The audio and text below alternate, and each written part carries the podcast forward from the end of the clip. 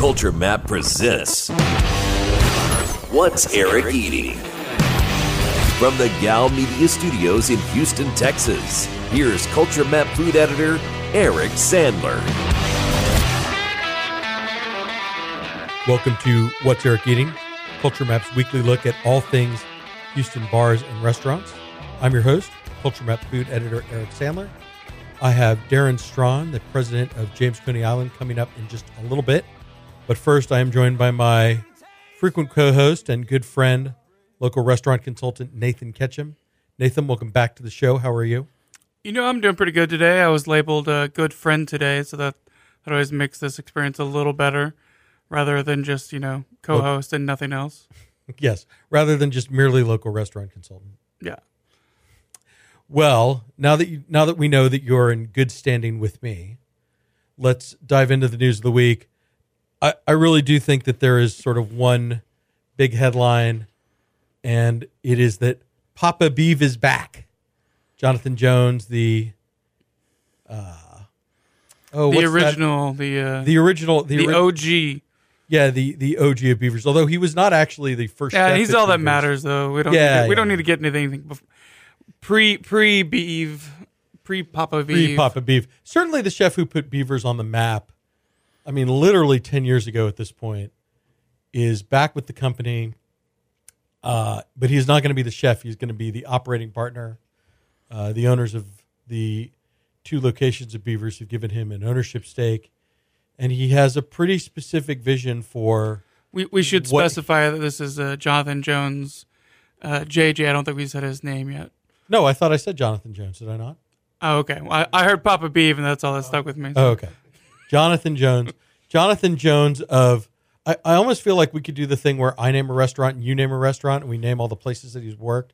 Uh, Max's Wine Dive, Hotel Zaza, Concepcion, Chuco Chicana. which is was, yeah, just an absolutely fantastic Yeah, restaurant. a, a bonkers good, too short lived Tex Mex concept. And most recently of Cane Rosso. Yeah, he did a very good job there. A lot, Uh, lot of fun stuff. Yeah, and and it bums me out a little bit that that that relationship is not going to continue because I do think that for whatever reason, Cane Rosso hasn't quite caught on in Houston. It's it's a phenomenon in Dallas. They have several locations.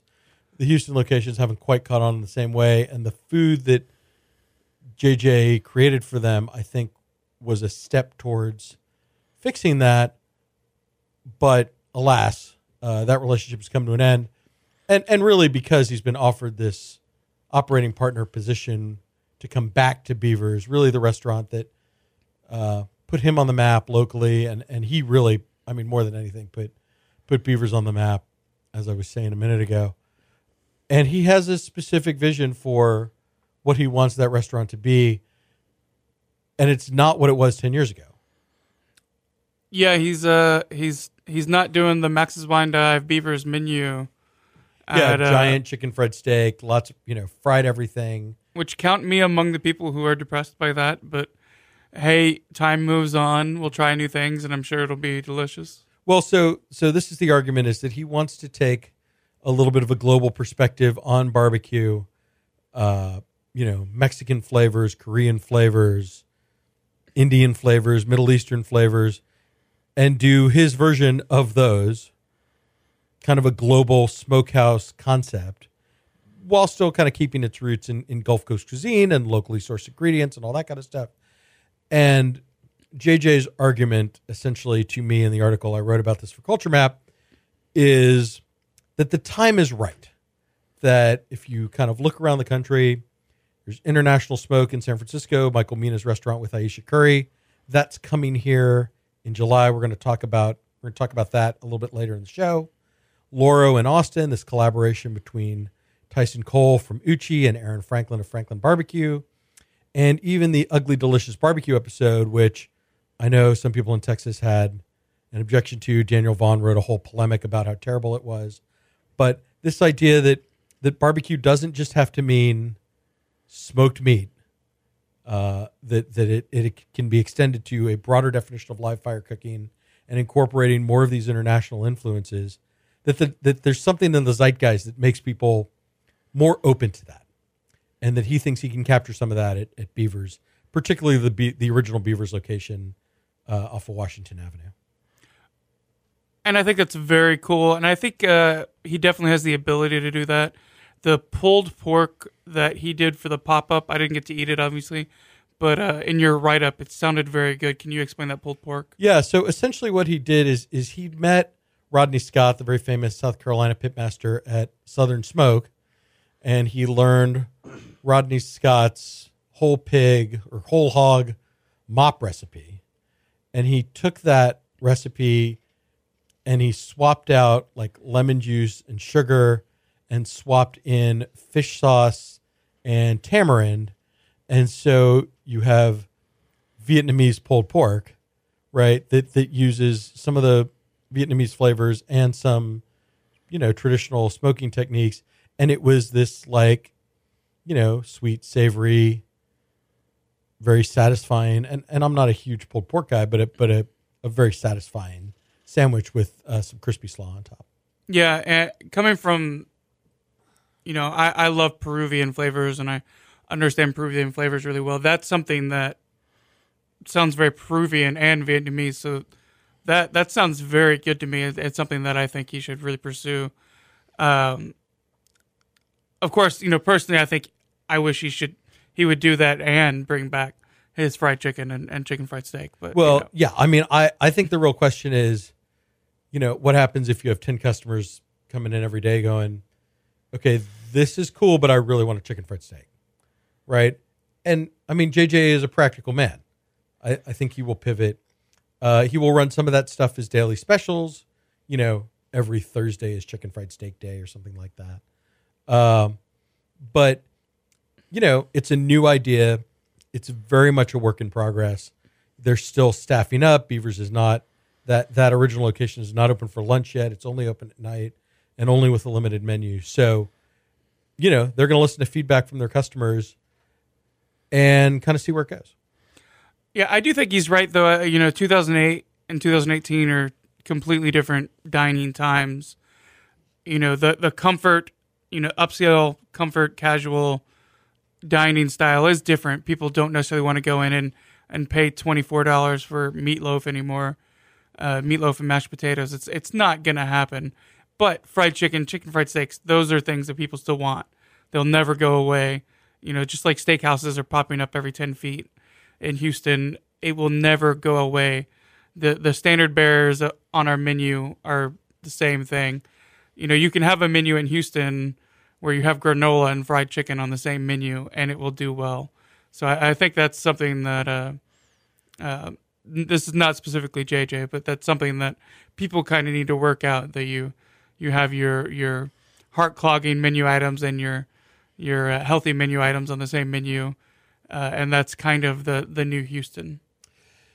Right. I mean, you know, JJ points out just within a couple of blocks of that location, there's yoga studios and CrossFit gyms and cycle gyms, I guess, whatever you call that, where people just sit on a bike and type thing. yeah, uh, pedal real fast. So Give up your soul to be fit. Right. So there's so there is so there's definitely a population of businesses around there that are, are that are part of a healthier lifestyle. Uh, and so in theory, there are people who want to who want to eat that way, but then again, maybe those people are working out so they can eat real bad. That is definitely part of it. I've seen plenty of people in yoga pants scarf down chicken fried steak and and fried chicken. Or whole beef ribs at barbecue joints. I've Yeah. never quite understood that. Yeah, but barbecue's kind of its own separate beast. I've seen lots of skinny people eat barbecue. Right. So, and I mean, and so that's the other thing, right? Arash Kharat, the executive chef for Beavers, is doing pretty traditional Central Texas style barbecue at the Westheimer location. But if you think about where that original location is, you know, Pinkerton's is basically a straight shot down Houston Avenue. Truth Barbecue is coming to Washington Avenue at some point this year.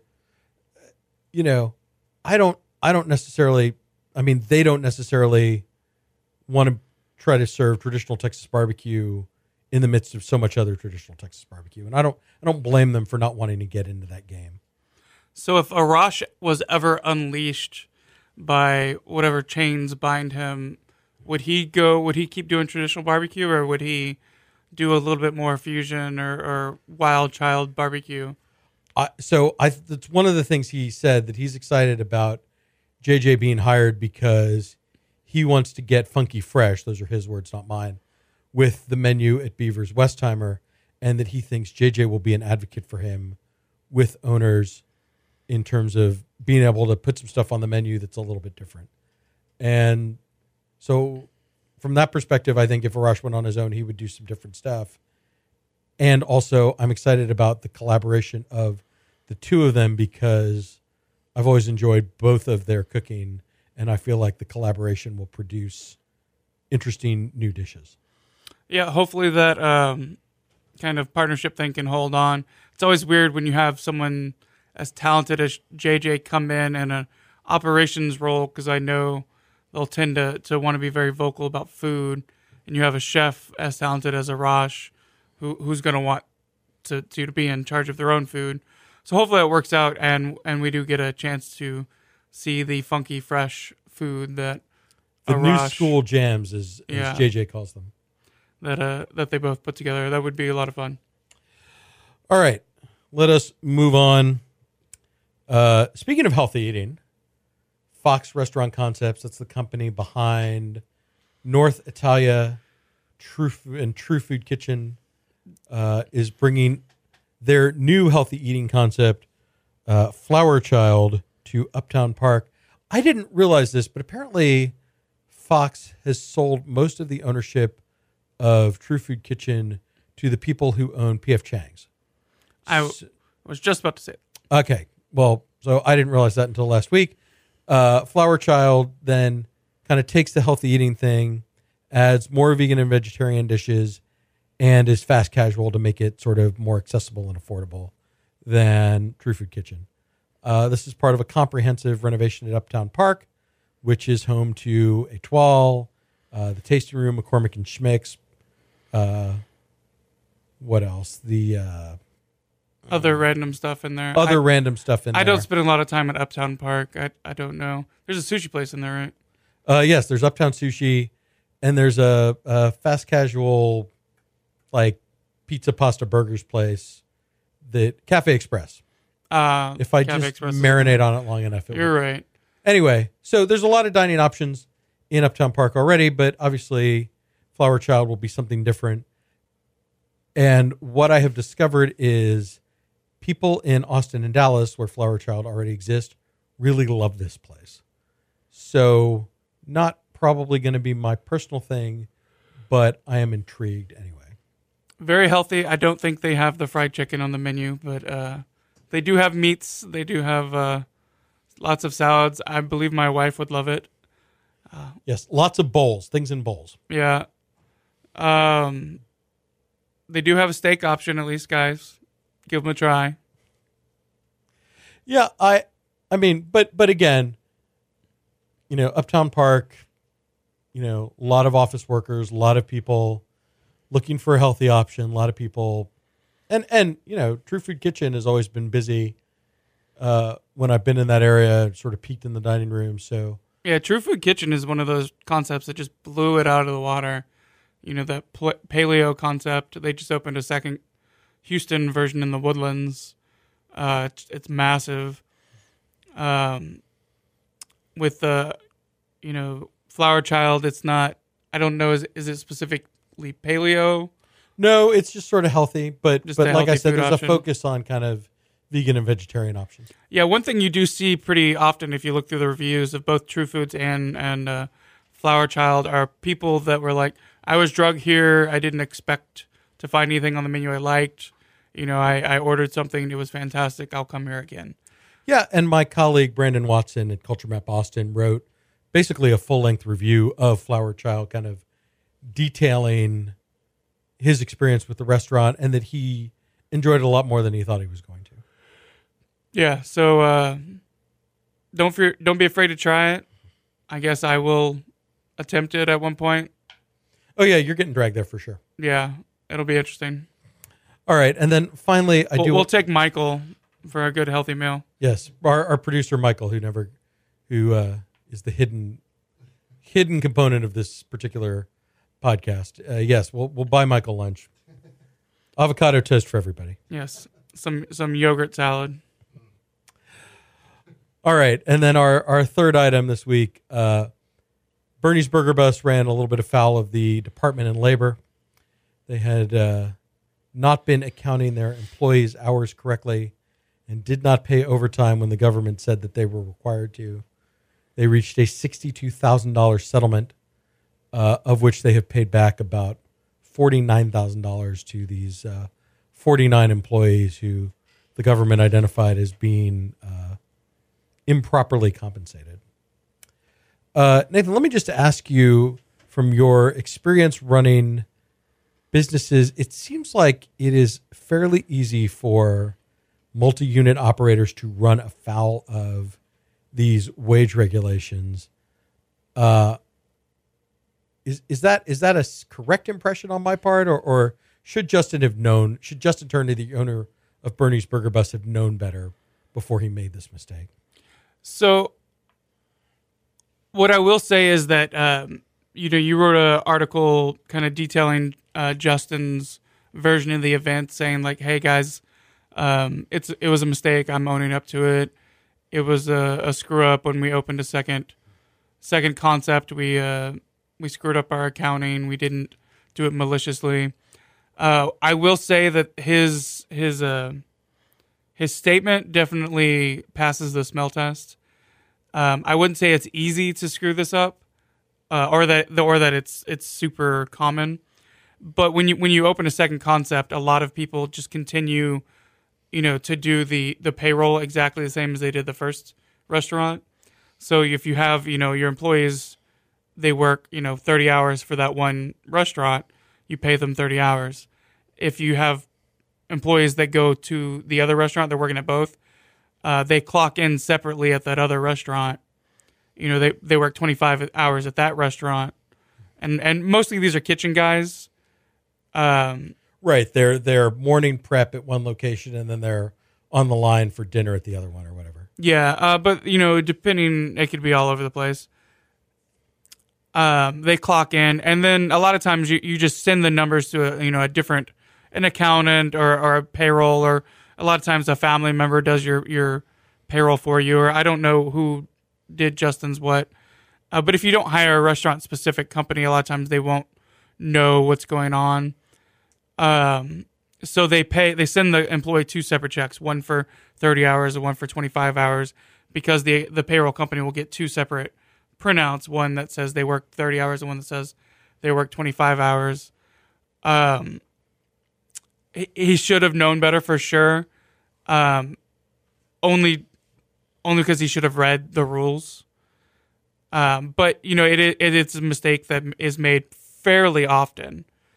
Um, the the only kind of little fly in the oil is it is a surprise in that uh, situation. One that it got to sixty two thousand dollars worth of uh, issues before someone complained, and two that um, they didn't go straight to to Justin and complain to him first. Normally, in that issue, you know, it happens for four or five months, and then somebody's like, "Hey, man, I'm being screwed," and they go to to just you know they go to the owner, the owner fixes it.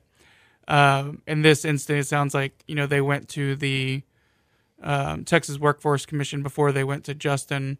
Hopefully, that was the case at least.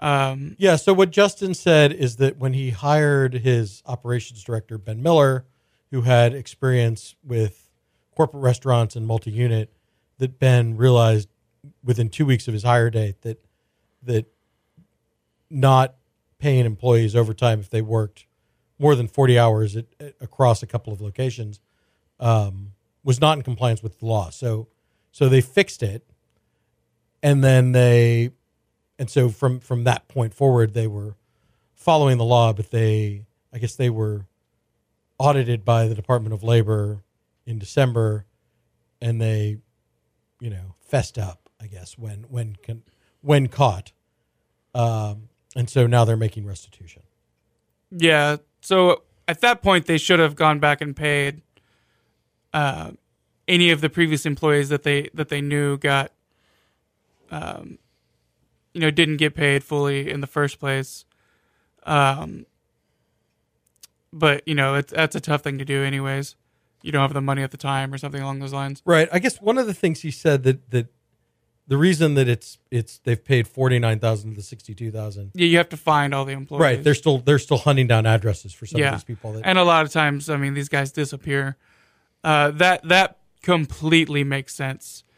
Um, you know, obviously somebody called uh, TWC on them, or or or whoever um, they called.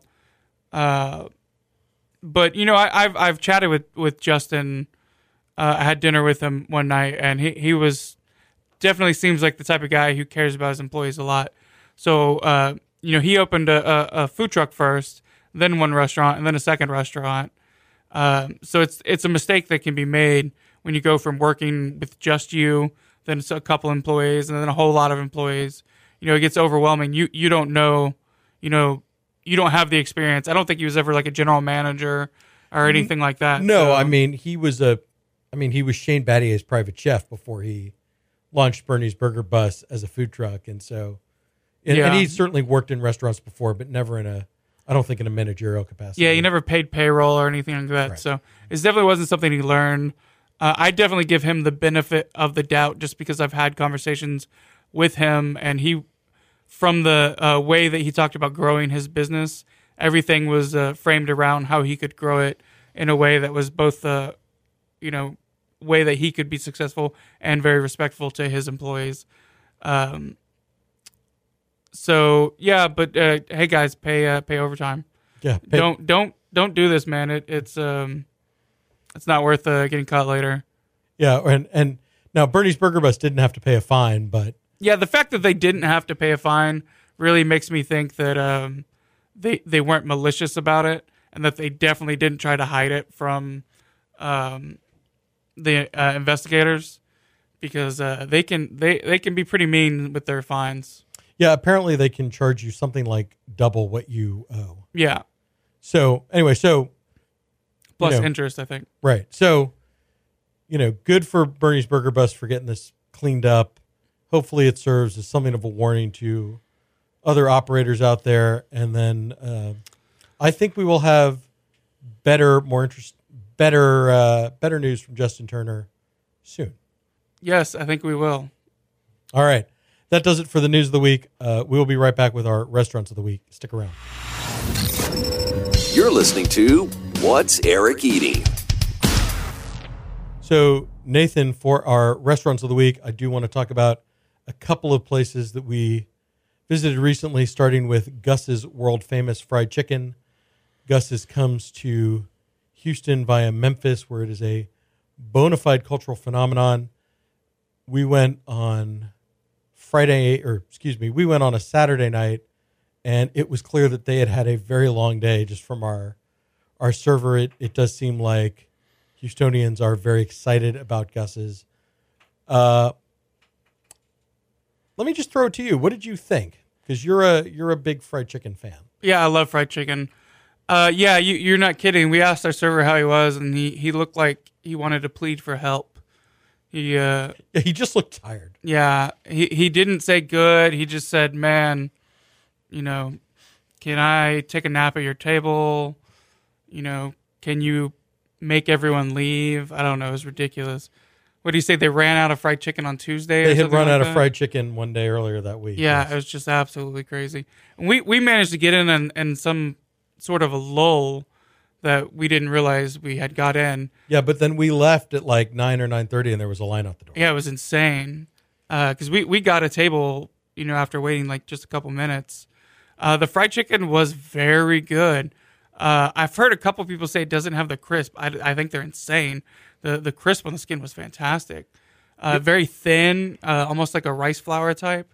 I'm not sure what they actually use, but um, Yeah, so the the exactly the the secret of the batter is is very closely kept. Apparently, there's only a few people in the company who know it, but it is it, it I found it to be thin, crispy, spicy, not overwhelmingly spicy. We should we should draw the distinction that Gus's is from Memphis, not Nashville. Nashville has its own. Nashville hot chicken is its own. Thing. Yeah, it's it's not a it's not dipped in the spicy oil like the like the Nashville hot. It's just uh, the whatever uh, batter they use is has a lot of uh, cayenne or whatever in it. Um, it was it was good. It was very crispy, very thin, um, very flaky. The chicken was nice and moist. I am a firm believer that Popeyes is the best fried chicken. Popeyes spicy. Whenever it's good, you know, there's some you can get some bad Popeyes out there. But when you get good Popeyes fried chicken, that is the best fried chicken. But I gotta say, this was it's pretty close. This, Yeah. this might give it a run for its money. If it didn't have a 30 minute wait every day, maybe, maybe, maybe I'd call it. But uh, you know, Popeyes does a drive through, so Right. So a thinner batter than a place like Popeyes or Frenchy's or Lee's Fried Chicken. Uh, a different kind of spicy. I don't know that it's spicier or less spicy than Frenchy's. It's just a different flavor in terms of its spiciness. Yeah, it's definitely a different type of spicy. It's it's like a a whole mouth spicy that goes away very quickly. You don't even need to take a, a sip of water or anything. It's it's gone very quickly. Um, I you know it's, it's even it's a type of spicy that's okay for kids. Uh, you know, depending on your kid, obviously. But if your kid can eat queso, he can eat the chicken. Yeah, and then the the one thing I would say, the only downside is that the sides are just kind of there. Yeah, they they were not that good. The the fried okra I was excited about. I love fried okra. I think if it had been hot and fresh, it would have been good. But they were getting their butts kicked so bad back there. Our okra was a little little cold, a little stale. Um, Yeah, the mac and cheese was just kind of whatever, not super creamy, not yeah, it, wa- it was just there. There was nothing exciting about that mac and cheese. And I, I, I will say I liked my fried pickle spears. I thought they were nicely done with a good batter, but uh, I don't know that whether or not there are fried pickles is going to be a buying decision for most people. But the the point is the chicken is very good. Yeah, if we if we weren't gonna go eat tacos directly after eating the fried chicken, I would have ordered another round of fried chicken. Yeah. it was that good. Yeah, twelve ninety five for a half chicken, four pieces, uh, with two sides seems pretty reasonable to me. Uh, we went to Pappas Delta Blues Smokehouse a few weeks ago. I had the fried chicken there. Um, you know, it's obviously a fancier restaurant, and but you know their chicken with two sides is like twenty something bucks. Still four pieces, right? Yeah, Four pieces, but two very good sides there. right. and their chicken is also very good. Yes, What, what would you rate their chicken on a on a scale of ten? I would rate the Delta Blues chicken as like an eight, maybe even an eight and a half. Yeah. What about what about Gus's? I really liked Gus's. I'd put it up there too. Uh, obviously, a different style, Yeah, two completely different styles. but uh, definitely a chicken that I would eat again. Probably, probably right in that eight nine kind of range. Yeah, both of them very good. The, we got two. Uh, obviously, Pappas Pappas Delta's Blues. Jeez, I can't say that one. Uh, it is uh, a little further away, a little out in the uh, what I'd call the boonies, what a lot of people call their home. Yes, Um, but it's very good. It's worth going both for barbecue. Barbecue is very good, and um, man, their uh, their fried chicken is it's fried chicken and their hamburgers are very good. It's a good restaurant. yeah, and their barbecue is pretty good. All right, and then uh, from Gus's Fried Chicken, we went to Cantina Barba. This is the new restaurant from Taqueria Barba, the popular food truck that occupies a, a regular location next to Catalina Coffee on Washington Avenue and also operates the kitchen at Grand Prize, the Montrose, the very popular Montrose bar. Uh, we had a, a chicken taco, a beef taco, and a smoked pork taco. And we also had chips and queso. I'm going to say uh, a little bit of a mixed bag, but the smoked pork taco has always been a standout at for Taqueria Barba, and that is true, I think, also for Cantina Barba. Yeah, I think they should just smoke everything. Um, the uh, I will say there's there's a lot of possibilities there in terms of their tacos. One, their tacos are real traditional, or not real traditional, but more traditional than a lot of places in town. Just uh, cilantro, onions, and and the meat, and a pretty decent tortilla, uh, white corn tortilla. The smoked pork tortilla or smoked pork taco was awesome and their tacos are two dollars and fifty cents a piece, which gives them a, an extra few bonus points. The carne asada and the chicken taco were both cooked ahead of time, so they were dry. But I don't think the flavors were bad. If they had not been dry, I think they would have been pretty good. You know, the other thing about Cantina Barba is it kind of reminds me of the Rice Box location in the Heights. It's got a pretty small footprint, limited interior seating, a decent sized patio, and then like a pretty smart little beverage program. That that uh, orange pineapple slushy was really tasty. Uh, they're building up a, a nice selection of tequila and mezcal. It feels like kind of a neighborhood hangout. I expect that it will be open late. Uh, and that location on North Main, kind of right across the street from that uh, that Shipley's, it's been there forever. Uh, you know, if you're going to a concert at White Oak Music Hall uh, and you want tacos after a concert, I think Cantina Barba is going to be a perfect spot for that. Yeah, you had a what was it? An orange pineapple slushy I did. with a shot of tequila added to it for seven dollars. That is a fantastic price. Yeah, seven dollars total, including the tequila. Yeah, the entire thing was seven dollars. Yeah. So doesn't I mean from a value standpoint, I think Cantina Barba is off to a, a very strong start, and the food just needs just like a little bit of tweaking to be up to the level, frankly, of just what they're already doing at Grand Prize. Yeah, the uh, the slushy and tequila alone makes it a good place to hang out for the Houston summers. Yes. Uh, and then briefly, we both attended the international smoke pop up that celebrity chef Michael Mina held at Hugo's on Sunday. We got to taste a few of their dishes. Um, did you have a favorite bite from the international smoke pop up? The uh, pork belly bao. Yeah, a good twist on the David Chang classic. Yeah, um, it could have been a little more rendered and a little crispy, but I think they were trying to push through that line. There's a lot of people waiting There for were a lot of people waiting for. And then it for started Val. to rain, so you know. Yeah, um, and, and then the uh, the grilled snapper with the fried rice. I, I really liked that too. Yeah, I didn't get a chance to try that one. The line got a little crazy, so That's my fair. wife loved it though. So I Uh, will trust her opinion. so just so international smoke is going to open in July in City Center.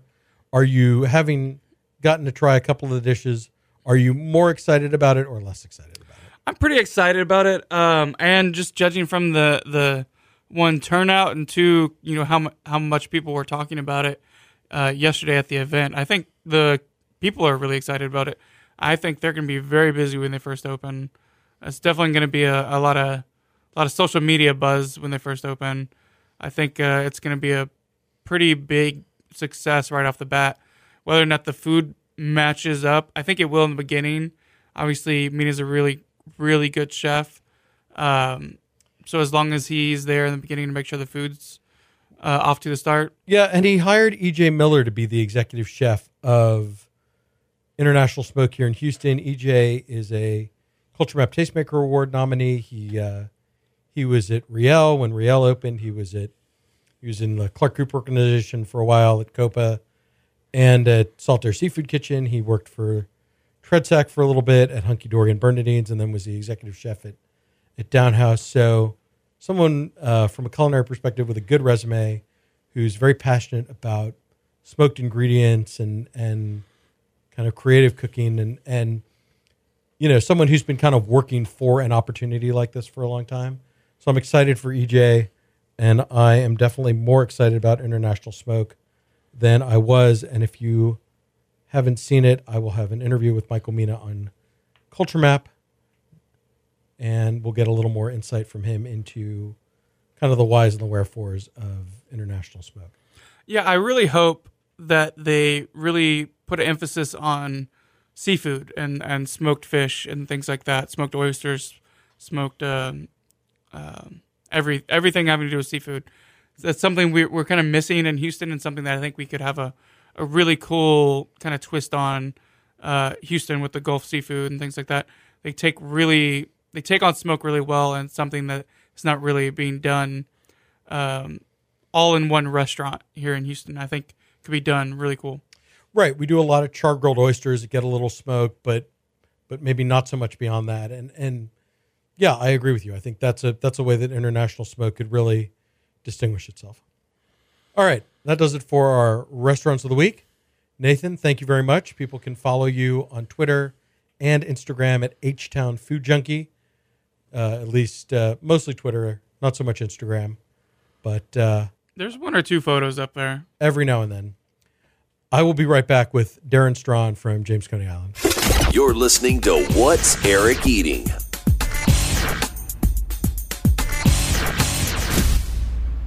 Our interview this week is brought to you by Eighth Wonder Brewery, one of my favorite local breweries, conveniently located in East Downtown. It's been really fun to watch Eighth Wonder evolve from its sort of humble beginnings in a little corner of a warehouse to now a gigantic warehouse, the huge backyard that they call Wonder World, where you can go before sports games, especially with uh, soccer season and baseball season heating up. Eighth Wonders Brewery is conveniently located uh, within walking distance. You might see my colleague Fred Fowler walking around there. I know it's a favorite spot of his. And there's always something new to try at Eighth Wonder. Like they just released their Procrastinator Session IPA, the official beer of doing nothing. They're going to have their hip hop series rolling out here in the next little bit. And, you know, you can always count on an Eighth Wonder beer to be refreshing, delicious, and fresh because it's made right here locally all the time. So thank you to Eighth Wonder, and here's our interview of the week. I'm joined this week by Darrin Straughan, the president of JCI Grill. Uh, I think a lot of us are still calling it James Coney Island, but uh, Darrin, welcome to the show. How are you? I'm doing great. Thanks, Eric. Glad to be here. Uh, I always like to start at the beginning uh, with these interviews. So, so how did you become involved in the restaurant business? Well, I, my first job in high school was at a restaurant not far from my where I went to high school, and uh, fell in love with all the aspects of pleasing the customers that came in, and so decided that I was going to go to college, get a business degree, and when I got out of college, I was going to go in the restaurant business. I started uh, in the accounting field. Uh, I thought I needed to learn the numbers because I enjoyed the operation so much, and uh, the numbers just kind of bored me, but I needed to get a weakness taken care of. So I got an accounting degree and went to work for Arthur Andersen out of college, and I was in the hospitality side, and I audited, did financial audits of hotels and restaurants. Then I worked my way into operations with a restaurant chain. So was that here in Houston? It was. Uh, worked for Arthur Andersen here in Houston. I went to work for one of my clients, which was a very successful steakhouse in the 70s and early 80s called Texas Tumbleweed Restaurant. So I went to work for them. I, I like that you know, restaurants are, are notoriously a, a, difficult business to get into. I like that you got a, a close up look at all the numbers and still decided to stay in the business. Isn't that the truth? That kind of says a little bit about my ability to understand return on investment. so, when did you sign on to JCI? I got involved with James Coney Island in 1993. Uh, the, unfortunately, the family had taken the, the business into bankruptcy in 89, 90. And uh, I put together a group to try to put a plan to buy the company out of bankruptcy. Uh, but the group that ended up buying it was a little stronger. They were all big Houston uh, businessmen. And I got to know one of them very well, and I shared him what I was going to do with the chain. And three years later, they actually uh, came to me and hired me then. And I've been with them now 25 years. So, how has James Coney Island changed in 25 years? Because, you know, dining trends sort of come and go, but you have to balance this uh, you know, I mean, this is this is a restaurant that's been around for over seventy five years, so people have strong memories of growing up with JCI. Um, what's that like? It's first of all, it's mostly wonderful, absolutely wonderful. We we turned ninety five years old this year. It's very uh, on the other side, from business side, it's very difficult to keep a ninety five year old retail operation relevant especially in today's changing times and as quickly as they change time. You know, trends used to be uh, a fad was a year to three years, and a trend was ten. Now it's more like a trend is three years, and with with how things have changed so fast, to keep a 95 year old brand relevant is all we try to do every day. Well, and I and I, looking back sort of through my notes over the last even the five years that that I've been sort of working with y'all, you've done chef pop ups, you've had consultants come in, you worked with Matt Marcus for a little bit, you worked with with Alvin Schultz. Uh, I mean, you even you even did a contest where you let me create a hot dog. That's right, we did. It was that was a lot of fun. It was a lot of fun. Yeah, yeah, we really enjoyed that. We enjoyed that. We enjoyed our chef and show dogs that we did, all the way from Monica Pope and Randy Evans and John Sheely and yeah, Matt let, Marcus. Right, you let uh, Hori-san put uh, That's bonito right. flakes on a hot That's dog. That's correct. Yeah. Well, we've been known for our classic conies, and the coney is actually a Greek style hot dog, and it's you know they started selling it in Walker Street in 1923. I've got pictures of the menu from the early 20s, 30s, and 40s, 50s, 60s, and they had a variety of sandwiches all over that menu. They had a goose liver and Roquefort cheese sandwich on the menu. Um, of all the years that I've been with Coney Island and all the people that would come and tell me their memories of Walker Street, nobody's ever told me they got a goose liver and Roquefort cheese sandwich or a ham and cheese sandwich. All they talk about is the Coneys. Yet it had a very expansive menu, but the only thing anybody ever ordered was a Coney or a bowl of chili. I don't even think Frito pies, of course, they weren't invented until around the 50s, uh, made it on the menu till then. So they've been open for 30 years before a Frito pie made it to the menu. Well, and that's one of the things I was wondering about because it seems like you guys are always introducing new menu items. Um, but really, I mean, most people just come for a chili cheese coney dog, right? Absolutely. It's our number one seller, always will and always will be. It's our Shipley glazed donut. It's the reason when you think about going to James Coney Island or JCI as we call it, because that's really our nickname. We've called ourselves JCI forever. Used to be to walk down the hall and say, Hey, Eric, you want to go get a JCI today? We happen to throw grill at the end of it to let people know that we do have a little wider variety of menu items than just our classic or legacy items, which are still on the menu and always will be. Um, but so, so for example, you you just introduced a Gyro dog. Um, I mean, I, that's an interesting idea because it kind of pays homage to your Greek history, I guess. And we're trying to do, you know, first of all, I love Greek history and love Greek food. Uh, it's hard, you really got to look up the history of a coney and being a Greek dog. It's a lot of fun. Smithsonian's got a great article on it. But we we ran out, uh, rolled out about six years ago a Greek salad that has done very well for us, and it's very delicious and it tastes great. And we thought I've always wanted to do a gyro on our menu, but we decided to put it together with a hot dog, and it's it's real tasty.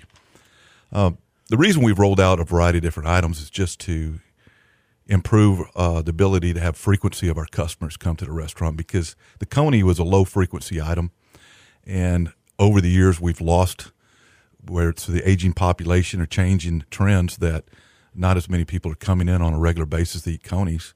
And so we needed to have another reason why you might come instead of once a week, maybe twice a week, uh, because of the, the variety of the menu. And and how's that going? I mean, are you are you seeing a response from customers who are ordering We're seeing- other items? Yes, we're seeing a significant increase in um, the orders of other than the legacy menu items. Our salads, our burgers, and our sandwich lines have really picked up tremendously. The LTO, which is a limited time offer, is a thing that we try to do four times a year or once a quarter, and that would be where the Greek Gyro dog falls in. It's it's introduced to create some variety and some fun and some freshness to our menu, and if it actually becomes a hero, which some of the items have, it makes it on the menu. Our last one was our sliders that we do with the Nolan Ryan beef hamburgers on King's Hawaiian rolls. They have been selling. It was a limited time offer that made it to the menu. So yeah, you talked a little bit about the decision to convert from James Coney Island to, to JCI Grill. I mean, obviously KFC did that very successfully. Other restaurants have done that. Um, are you satisfied with how that's going, or, or do customers still come in and just call it James Coney Island? Well, we want them to always be able to call it James Coney Island. And yes, Eric, I was around when KFC changed it from Kentucky Fried Chicken to KFC, and it was a, a huge news. Very controversial. very yeah. controversial for years. But you probably can't find anybody under the age of 40 that would even remember that. Um, unfortunately, I can remember it well. But uh, See that? Oh, that's it. See, I just turned forty. So that, okay, that's probably what it is. And so it's known, you know, it's KFC today to just about everybody else, but it was a it was a big deal. We we were running into the issue that we had been around so long and that we had a low frequency of just coming and eating the conies. If our customers would actually, when we actually talk to them, it's how many times do you come in a year? It comes down to like 10 times. And 10 times in this very expensive business environment to keep our restaurants open, we have to have more frequency of our customers coming in. And we asked them, could we get you to eat more conies? No, I just can't eat the hot dogs as much as maybe I used to. And then two is it never was a very uh, item for dining at nighttime, evening. Uh, the coney was always big at lunch, and yet we needed to have our restaurant restaurants a little busier at the evening time. So we came up with menu items that would do that, and with that, we just refreshed our brand to reflect that. And then, do you ever get any confusion from people who who associate Coney Island with with New York and wonder if there's locations in other cities? Because this is a we should say this is a Houston original, and very proudly so. Yeah, it really is. And again, um, when the Greeks immigrated here in the early 1900s, they wanted to be Americans. They were glad to be here. They saw Coney Island, New York, and hot dogs had just made it onto Coney Island, New York in the late 1800s and early 1900s. The Greeks had a sauce that uh, they were putting on various items, and really, there's like 300 Coney Island style restaurants in Michigan. For some reason, they ended up in Michigan. And all the people that come to my restaurants from Michigan go, "Yeah, we know what this is. It's a Coney Island. We've got them all over." The Greeks opened up their their menus with their Mediterranean food, but they added a hot dog on it with their coney sauce. And it's not a chili sauce; it's a coney sauce. Uh, we have some confusion with people that come in, and I've even had food writers who from out of town eat our coney and say the chili's too runny for a chili dog. Yet they didn't do the research to know that it's actually a coney. We have a Texas chili dog on the menu that is made with our chili with our chunks of inside round beef, versus the coney sauce is a whole different animal. And then, what uh, what are some of the the dishes you're most proud of that you've introduced to the menu? What it, what's become kind of your go to when you're not having a chili cheese coney? Well, it's hard not to have a chili cheese coney. That's correct. But the sliders have been really, really big for me. I've enjoyed those. The Greek salad is fantastic. Uh, and I'll, I'll have to go to our cheeseburger. I love our cheeseburger. It's one of the greatest classic cheeseburgers in town. And we do get a lot of accolades from our customers on our cheeseburger. And then, I mean, we've seen so many, you know, burger concepts come into Houston. Um, not so much hot dogs. Do you do you take any inspiration from some of the competition? I mean, are you do you stay sort of cognizant of what, say, a restaurant like Shake Shack is doing? Oh, absolutely. Um, that's one of the things I've enjoyed about this business is that all of my I'm constantly out looking at different restaurants and eating, and I love to see somebody get real successful. Um, I do scratch my head at some concepts where I go, I can't believe that they're doing it, but I am a firm believer in that there's a lot of different tastes in people, and if you can reach that niche and do be successful at it, then all, all the power to you. The Shake Shacks, the Hopdoddys, fantastic. I love their food. I love their items. And as a matter of fact, Shake Shack is what the Martin potato bun is one of their, their big deals for their hamburger bun. And our this Greek Gyro dog that we're using has a Martin's. We're using a Martin's potato hot dog bun, which is also what's used on all of our classic hot dogs. It's the same bun. So I go around and look at it, look at some different products and menu items, and I've probably never come up with an original idea on my own. I've always just seen ideas from other people and just kind of put my own spin on it. One of the things about Houston is that it just it seems to be growing all the time, and, and new people are moving here.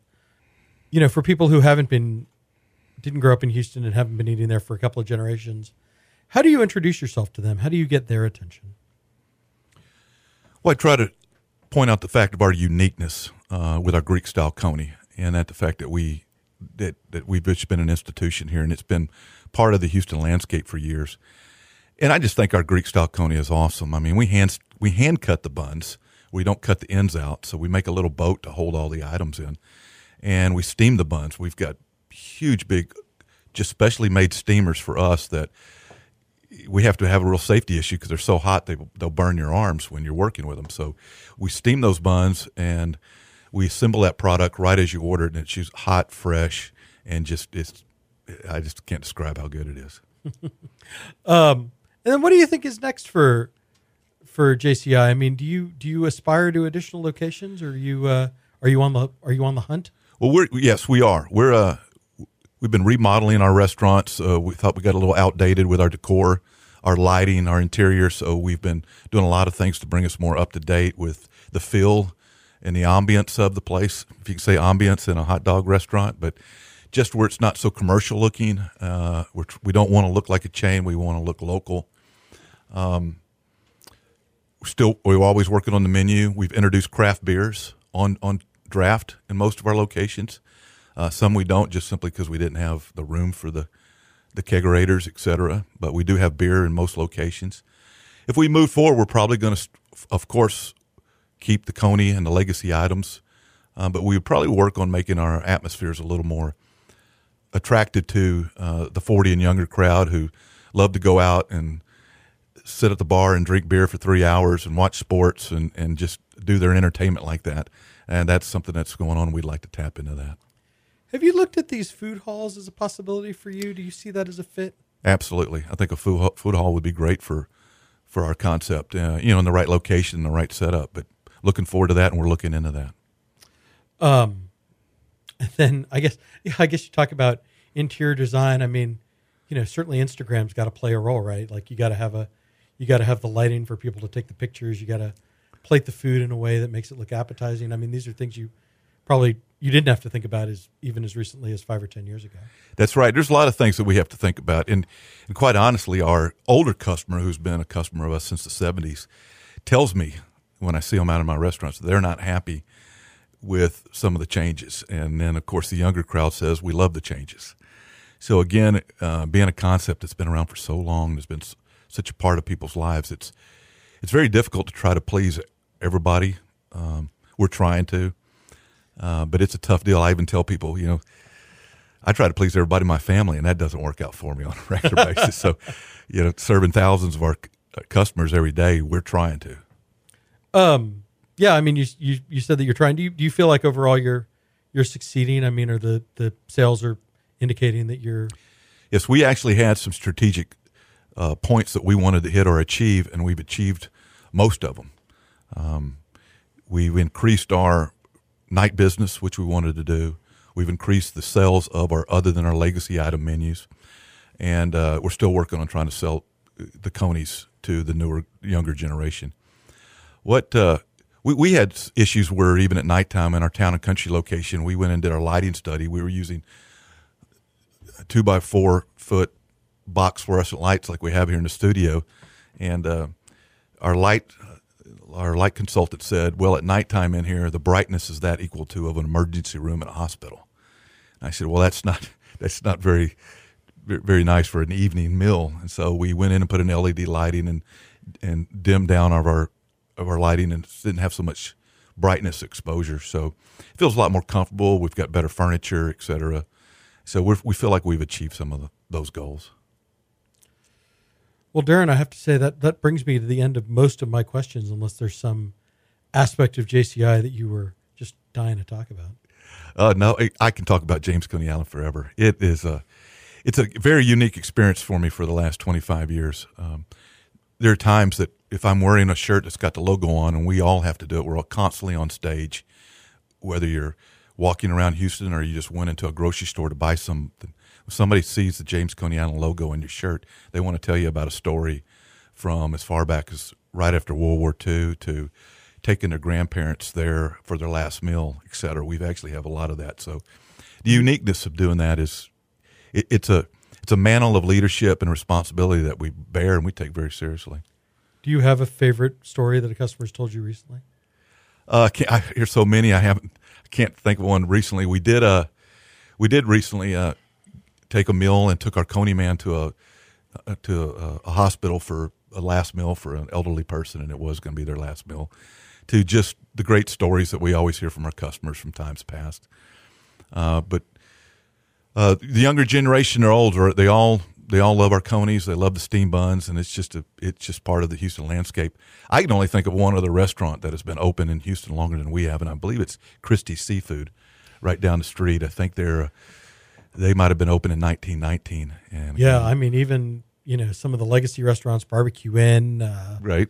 uh, Well, they're youngsters. They're like yeah, the 50s. they- yeah, they're from the fifties. Uh, oh, the barbecue place on Shepherd, Pizzitola's Barbecue. Pizzitola's, of There it course. is. Yeah, absolutely. Um, but you know, yeah, I mean, relative to you know even a restaurant like Tony's, fifty years old, right? Like you've been, you That- you basically doubled that. That's that's the that's the difficult thing is to try to have been around so long.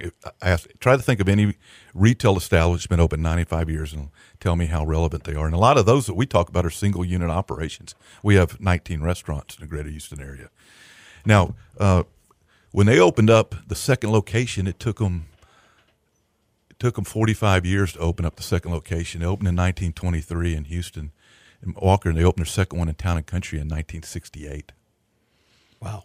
So yeah, took a while to expand. Um, well, I'm, I'm personally, I you know, as a native Houstonian, it makes me makes me happy to hear that the that the brand's in good shape right now because I, I can't imagine Houston without JCI. Thank you. And we wouldn't imagine being here. We're trying. We're just trying to stay relevant. We're really not trying to change. Uh, I, I, who likes change? we, we, we like progress, uh, and that's all we're trying to do is progress us and uh, to make sure that we're still relevant in the marketplace. All right. Well, Darrin, I always wrap these interviews up with something I call the lightning round. Five easy questions, five short answers. Just say the first thing that comes to mind. Are you ready? I think so. All right. What is the first restaurant you ever worked at? Longhorn Barbecue on Gessner. What is the first band you ever saw in concert? The Eagles, Hotel California in 1977, Jeppesen Stadium, U of H campus. Nice. What is your fast food guilty pleasure that isn't a JCI Coney? Whataburger. Um, who is your favorite Houston sports figure, past or present? Earl Campbell, and a real close second, Nolan Ryan. And where's your favorite place in town to get a taco? Velvet Taco. Solid. Uh, Darrin, why don't you just uh, tell us what the website is and, and how people can follow you guys on social media? Yeah, you can go to www, oh, of course, www.coneyman.com. Uh, you can look at our website. We also got we do a lot of catering business out of our own commercial kitchen, and we've got one of the largest food trucks in town. So think about that for your next event. It's a wonderful truck, and you'd enjoy it. Thank you. Uh, you can follow me on Twitter at eSandler, on Instagram at Eric Sandler. Keep it locked on culturemap.com for all the latest bar and restaurant news. Thanks so much for listening. I'll be back next week.